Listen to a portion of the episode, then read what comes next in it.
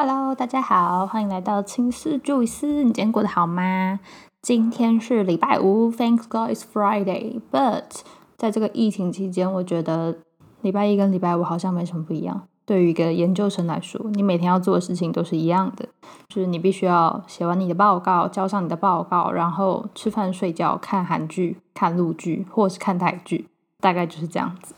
然后今天呢，没有什么生活上的事情可以分享，就是一个很无聊的日子。下大雨的时候叫外送特别困难，所以你会很感谢自己囤粮囤了很多，就可以在家里随便煮随便吃，填饱肚子就可以了。那生活上没什么事情可以聊，我们就来聊聊今天的主题。今天的主题就是怎么样知道对方到底对你有没有意思。那这就要取决于大家要先想想，就是你呢喜欢这个人到底是要很目标导向的，我就要跟这个人谈恋爱，他就是要当我男朋友女朋友，还就是你只是很享受跟他互动或暧昧的过程。如果你只是很享受跟他互动或暧昧的过程，麻烦你关掉你的 podcast，然后或者是转去其他频道。今天这个主题跟你无关。就是如果你只是喜欢那个 feel 的话，你根本就不用在意这些事情，你就 enjoy，就是 enjoy 你跟他互动就可以了。你不需要去测试说啊，这个人有没有喜欢我，他怎么样怎么样，不需要，你就认真的就是专注在你们之间的互动就好。那如果呢，你是一个想要短时间内，我说的短时间是三个月左右，嗯，应该这么说，就是我自从第一段恋爱结束之后，我就理出了一个非常具体的方案，对于我以后要怎么样跟对象、跟我的暧昧对象互动，我拟定了一个非常有执行力跟可行性的计划，就是呢，我给大我给自己设定的是三个月。我从认识这个人到确定我要不要跟这个人交往，我就给自己三个月。如果三个月到了的时候，我们还暧昧不清，那也没有关系，这个人就不会是我想要交往的对象。那你会说啊，错过了怎么办？错过了就错过了，没有怎么办？就继续认识其他对象啊！我不觉得单身有什么不好的。如果你交往一个对象，然后那个对象根本就不好，他是来花你的钱、花你的时间、花你的精力，让你没有办法去交更多的朋友、看更大的世界，只是把你绑在他的身边而已。为什么要交男女朋友？我到现在还没有理解那些会讲说错过怎么办的人，为什么会担心要错过？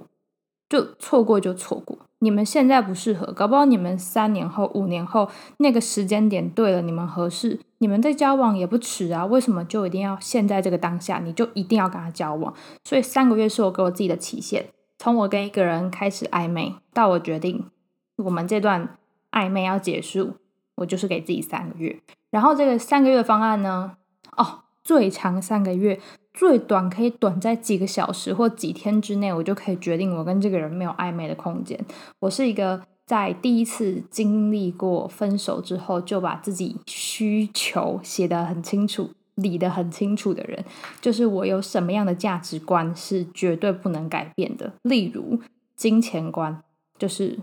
我不能接受无止境或是无目标的借贷关系，又或者是说我对于男生跟他家人之间的关系，我有我自己的想法，那这些是没有办法改变的，我也不想要改变的。如果要改变，那我宁愿单身的这些条件，我会先把它立好，在心里面想好之后呢，我在跟这个暧昧对象相处的时候，我可能会旁敲侧击的。去知道说这个人他跟我的想法一不一样。如果我发现这些大价值观想法不一样的时候，我可能就会回归到那我们就当朋友就好，也不用当我的伴侣或是情侣。因为人跟人之间本来就有很多种不一样的模式，并不一定是说我是异性恋，我跟一个异性当朋友，我们就一定要发展成恋爱的关系。我不会想要这样子去发展我的友谊，所以。很显而易见的就是，最短我会在几天之内，最长我就会延长到三个月。如果三个月都没有结果的话，那这个人就直接拜拜，我就换下一个人。那首先，你在这个三个月里面，你可以做一些什么事情？反正也没什么事情，你就聊聊天，聊聊这个人的一些大价值观啊、想法啊。如果可以的话，你当然可以问问他说：“哎，你有没有什么恋爱的经验呐？”你可以从中得到一些他的价值观。然后我觉得其实有一个道理蛮好的，就是如果他今天会一直。在一开始的时候就跟你批评他的前男友或前女友的话，这个人的人品就有一点那么一点点堪忧。就是如果他今天都会这样子去讲他的前男女朋友的话，如果哪一天不幸你成为他的前男女朋友，你会不会也被他这样子讲？或许有的人说我不 care，你要讲你就讲，那我觉得没问题。如果这个点你已经考虑过了的话，你要跟他交往，那也没有关系。只不过我觉得这会是一个可以被讨论的点。然后你们在互动的过程当中，我觉得有些女生会容易晕船，男生很快的回你讯息，或是很及时的回你讯息，或者是很长篇的回你讯息，都只能代表那一个当下他可能对你有好感，而且只是可能哦，就是不是一定哦。不是说哦，我今天花我的时间跟你聊天，我就一定对你有好感。我已经遇过不止一个男性朋友，甚至是三个以上的男性朋友，都跟我讲说，我会回很快，只是因为我不想要就是失去这段友谊，我想要把握我们可以当朋友的时间。就是男生跟女生的想法有时候是不一样的，因为女生有时候会觉得说啊，我今天拨时间精力给你，我没有去看剧，没有去敷我的保养品，就是我喜欢你啊，不然想要浪费时间呐。不，有些男生就这么无聊，就这么多时间，你怎么办？你就只能让自己不要那么容易晕船，多吃点晕车药，不要那么快就陷进去，因为陷进去之后，你就会很难判定。就是你们两个现在到底是什么关系？然后你就会是每一次都疑神疑鬼的啊，他今天回我讯息了，是不是他喜欢我？不觉得那样的生活很累吗？你就每天只想就是这个人喜不喜欢我就已经很累了，你还要不要做其他事啊？所以第一件事情就是言语的互动，你们讯息的互动里面呢，他有什么暧昧倾诉，你也不用把它看太太重要。那就只是他当下可能对你不排斥而已。我觉得这真的只能归类为他对你不排斥，而不能归类为他喜欢你。我觉得男生跟女生喜欢真的是不一样的。如果有其他男性的听众，你有什么意见的话，麻烦你拜托你回复给我，我真的很想要知道，因为我我身边的男性有限，所以我只能问我身边的那些男性，然后他们就是这样给我回馈的。然后再来就是肢体上的接触，我有。几个小小的肢体上面的接触是可以用来判定对方对你，嗯，排不排斥？我觉得，我觉得我们只能把握对方不排斥我们，而不能把握对方绝对喜欢我们。所以呢，这个方法仅供参考。如果你做不到，就拜托你不要做。就是我很喜欢帮有好感的男生整理帽领或衣领，因为呢，你碰人家的手也太奇怪了吧。你碰人家脸也很奇怪，可是你们要怎么样有肢体接触呢？其实肢体接触是很快就可以感受到对方对你排不排斥的一种测试方法。但是你不要很恶心哦，你不要去故意碰人家或什么。那除非你看到，比如说他身上有一个血血，或是他的领子真的没有拉好，那是一个很讲求 timing 的，你千万不要有事没事就去碰人家，那真的很恶心。就是我跟我现在男朋友呢。发展的时候有一个比较巧合，就是有一天他的衣领没有拉好，然后我就看到他衣领没拉好嘛，然后就想说好，我要来试试看这个人会不会排斥我帮他整理衣领这件事情。结果我就去帮他把衣领的一角拉好，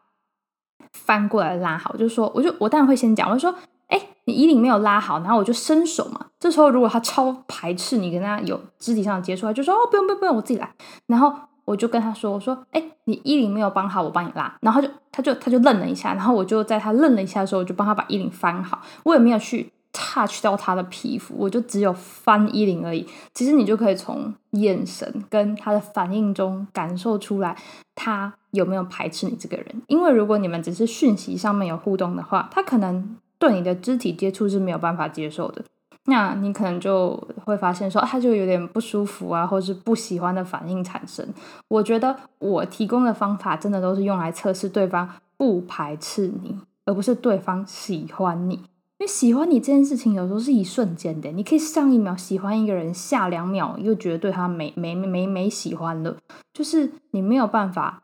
绝对百分之百保证这个人一定喜欢你，只能说他对你有好感，或者是说他不排斥你这个人。然后第三个方式就是你可以约约他单独出去。就是远离离开你们原本认识的那个环境，比如说你们是网络上认识，你们可以约出来去一些比较公共的场合，在疫情之后啦，去一些公共的场合，比如说嗯逛逛街啊，去公园散散步啊，或者是我觉得不要看电影，因为看电影就是没什么互动性，我就要做一些有互动性的活动。才能大概知道对方的想法啦、讲话的态度啊，还有一些你在意的点，他是不是跟你一样在意？那如果你们单独出去之后结果还不错的话，我觉得至少可以把它视为是你们是很有发展潜力跟发展可能性的。但是呢，没有什么事情是一定的嘛，所以如果最后你们没有发展成情侣的话，其实也不用太遗憾，你应该要感到开心。因为他是一个你很好的朋友，像我曾经有这样的经验，就是我跟对方已经发展到我们有单独出去，然后嗯，感觉都还不错啊。可是最后我们也没有交往，不过我们现在还是很要好的朋友。所以我觉得我很感谢那个男生，也是因为他给了我一个不一样的价值观，让我知道说，呃，即便我们可能曾经我单方面的觉得我们很暧昧。然后甚至最后有点尴尬，因为觉得对方没有喜欢我，好像有一点嗯没面子，所以不是很想跟对方继续有联络。但是我觉得其实也不用这么在意面子的问题，因为嗯这是真心的朋友是真的很难得的。而他如果是一个真心的朋友，而且你们又嗯讯息来往上面聊得来，然后肢体互动上面也没什么问题，然后。你们单独出去的经验也蛮好的，当然你不能说 你很变态的，就是想要站在一个比男朋友更重要，然后比他的爸爸，或者比他的妈妈，或者比他的亲就兄弟姐妹都重要的位置下面，就是一个三不管地带，好像是神明会存在的地方。你当然不能这样想，但他可以是一个很好的异性朋友，然后你们只要把那个界限掌握的好。这就是一个好朋友啊，没有必要一定要把他想想成说哦，今天我们一定要交往，或是哦，今天我们没有交往，我就丢脸丢大了，或者是有很多想法说哦，我们绝对不能交往，我们交往之后会怎样怎样。反正我们绝对不能交往这一题，你可以往前面翻，好像有哪一集里面我有讲过说，我觉得没有什么我们一定不能交往这种事情。真的没有啦！你看，虽然宋仲基跟宋慧乔离婚，可是他们当初不是也被讲说什么宋宋恋什么什么同性还是什么怎样的吗？就是现在的社会已经很不一样了。就你们如果不结婚也不会怎么样，没有什么一定不能交往或一定要交往的。大家要保持一些开阔的心胸，然后去拥抱跟接纳这个世界。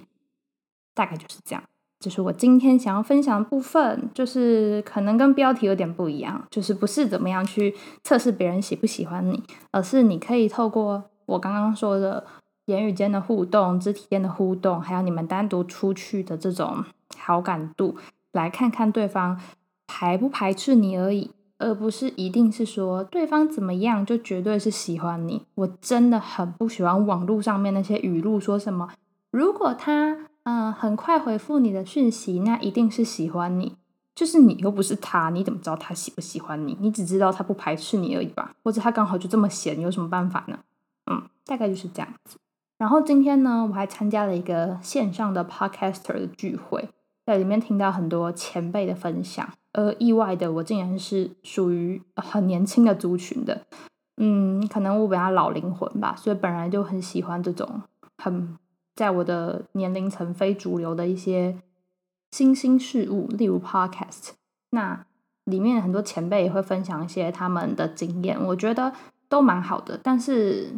有一个问题就是，其实你很难从那个搜寻上面看到这些小众的节目，所以我也在想说，嗯，要怎么样才可以让呃我自己去接收到更多的薪资？可能我就会多参加一些这种 podcaster 的聚会啊，然后其实有很多人有很多好的想法会分享在上面，帮助我有更多的 background knowledge 来分享给我自己的朋友。然后最后呢，真的是最后了，再讲讲我现在做 podcast 的心情。就这是第七集了，然后我自己其实也很清楚说，嗯，我可能不会用这个来当做我未来吃饭的工具，但是我觉得可以这样子把自己的声音录下来，然后分享给我的朋友们。就大家如果心情不好，或者是想跟我讲话，但是又不知道要讲些什么时候，就可以来听听我的 podcast。然后听完之后，如果有什么想法，也都可以回我的 IG 跟我分享，然后我们就可以聊聊天。有一些新的互动，不一定说一定要约出去吃下午茶，或是约出去看电影或什么的，我们就可以很单纯的利用这个新媒体的方法，有一个新的人与人之间的互动模式。那今天就先到这边喽，祝大家礼拜五晚上开心愉快，拜拜。